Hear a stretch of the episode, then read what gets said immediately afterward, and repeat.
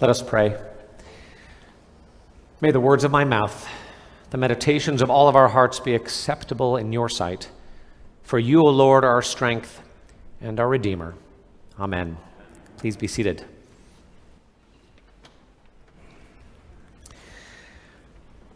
I recently saw a little sign for purchase in a shop window that read, I'm not a shopaholic, I'm just helping the economy. Maybe some of you can relate to that sentiment, or you know someone who can relate to that. It was a reminder to me that in our country, the term that is most often used to describe people is not citizen, it's not individual, it's not even American, but rather consumer. Consumer.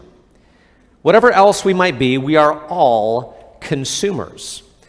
Whatever age we might be, or race, or gender, or religion, or political party, whatever might divide us, we are all united in our consumption, in our almost patriotic duty to consume. Which makes me wonder what do we actually consume? Well, in a very literal sense, of course, we all consume food and drink, but we also consume stuff. We consume things. We all love our Amazon Prime, don't we? At least I do. You order it and it's here tomorrow. Two days if you really have to be patient.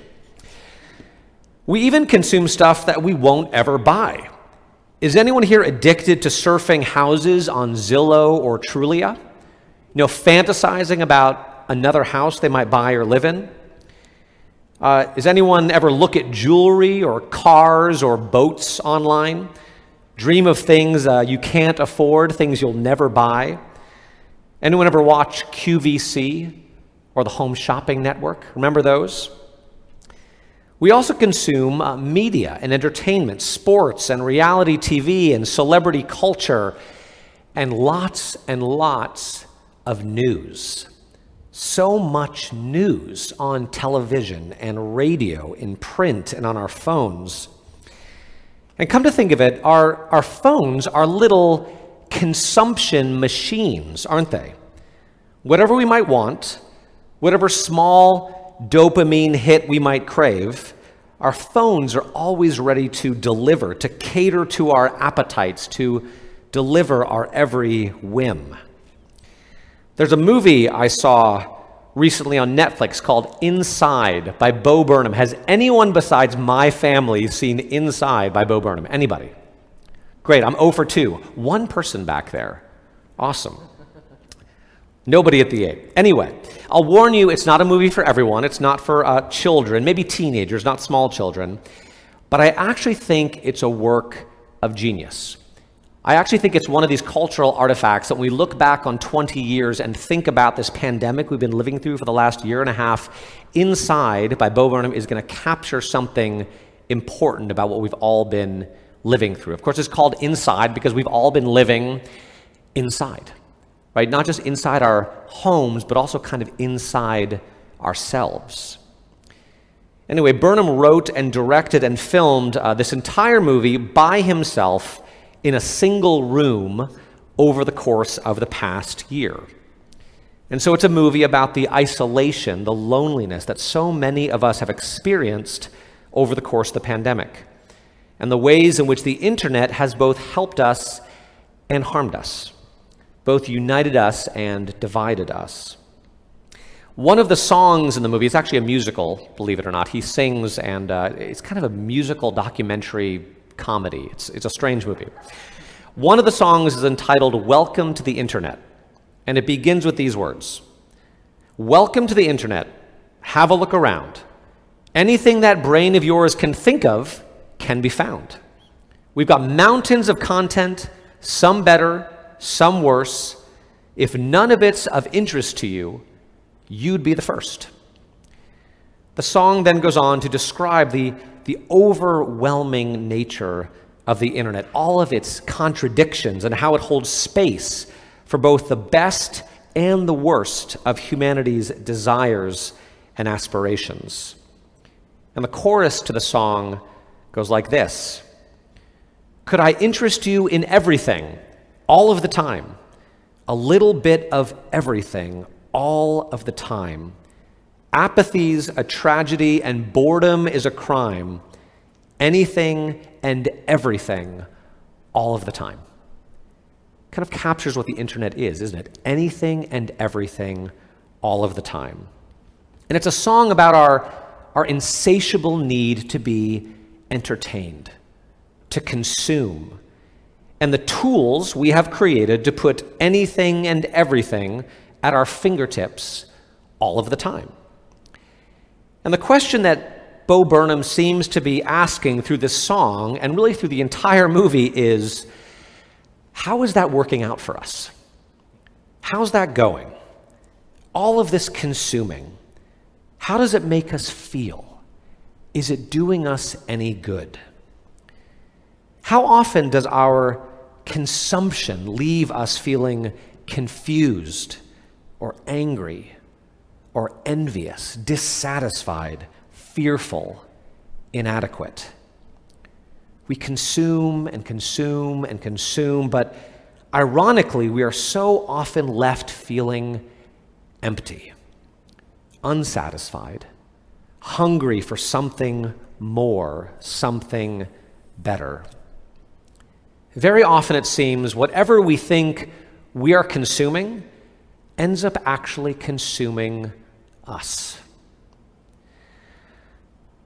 Well, in today's gospel reading from John, Jesus calls people, calls us, calls you and me to be consumers, but not of food or stuff or media, but strangely, almost disturbingly, consumers of Him, consumers of Jesus.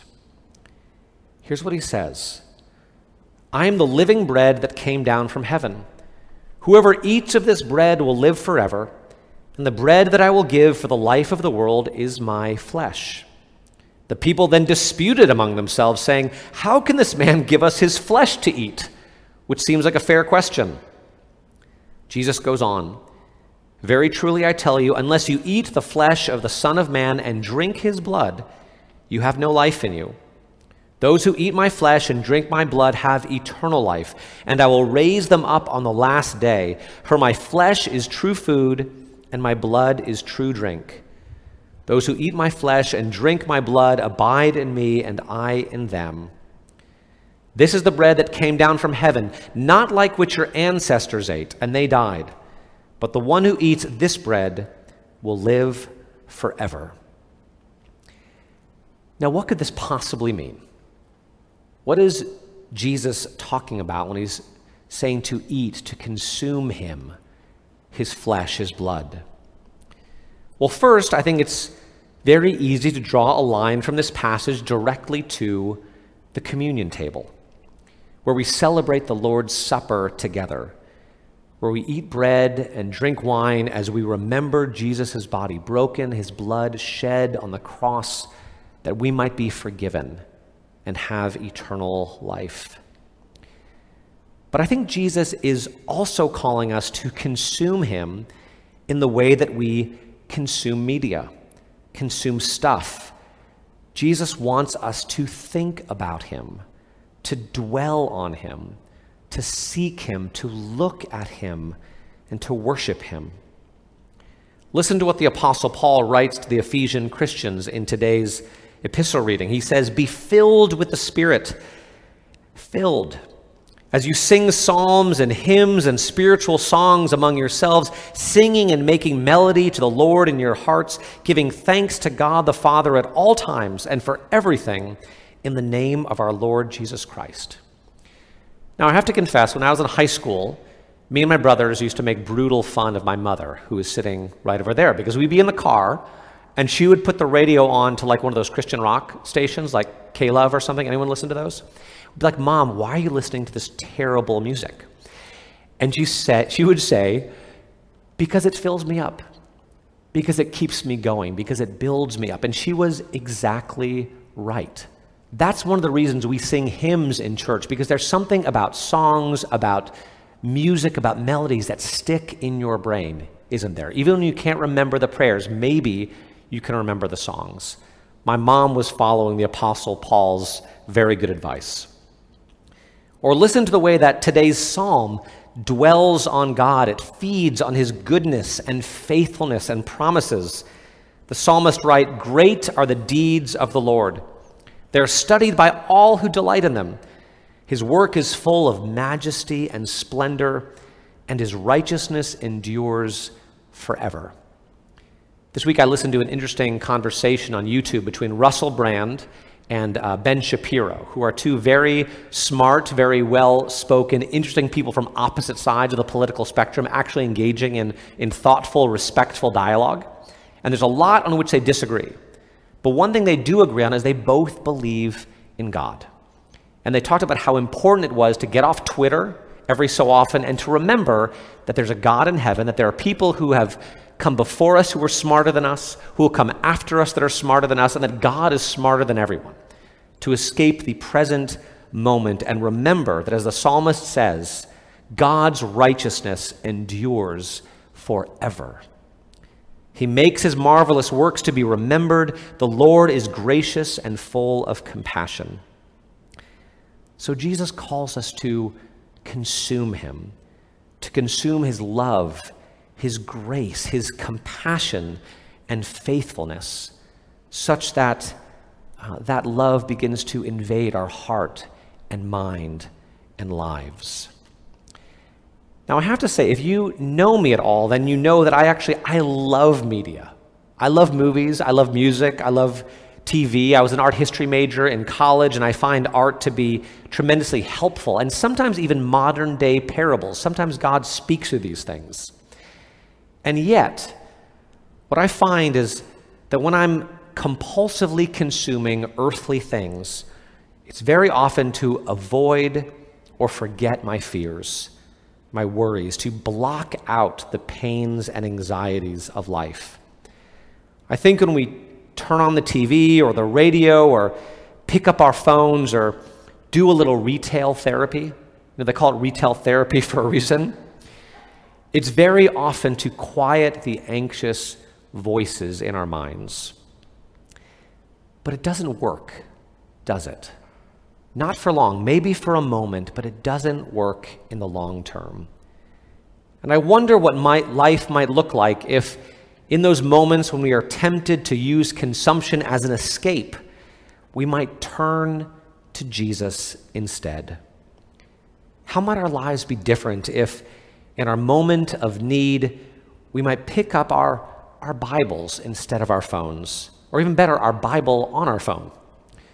before turning on the TV or the radio to drown out our anxieties, perhaps we might just say a small, quiet, honest prayer to tell Jesus about our, our fears, our needs, our worries, rather than trying to forget them or bury them.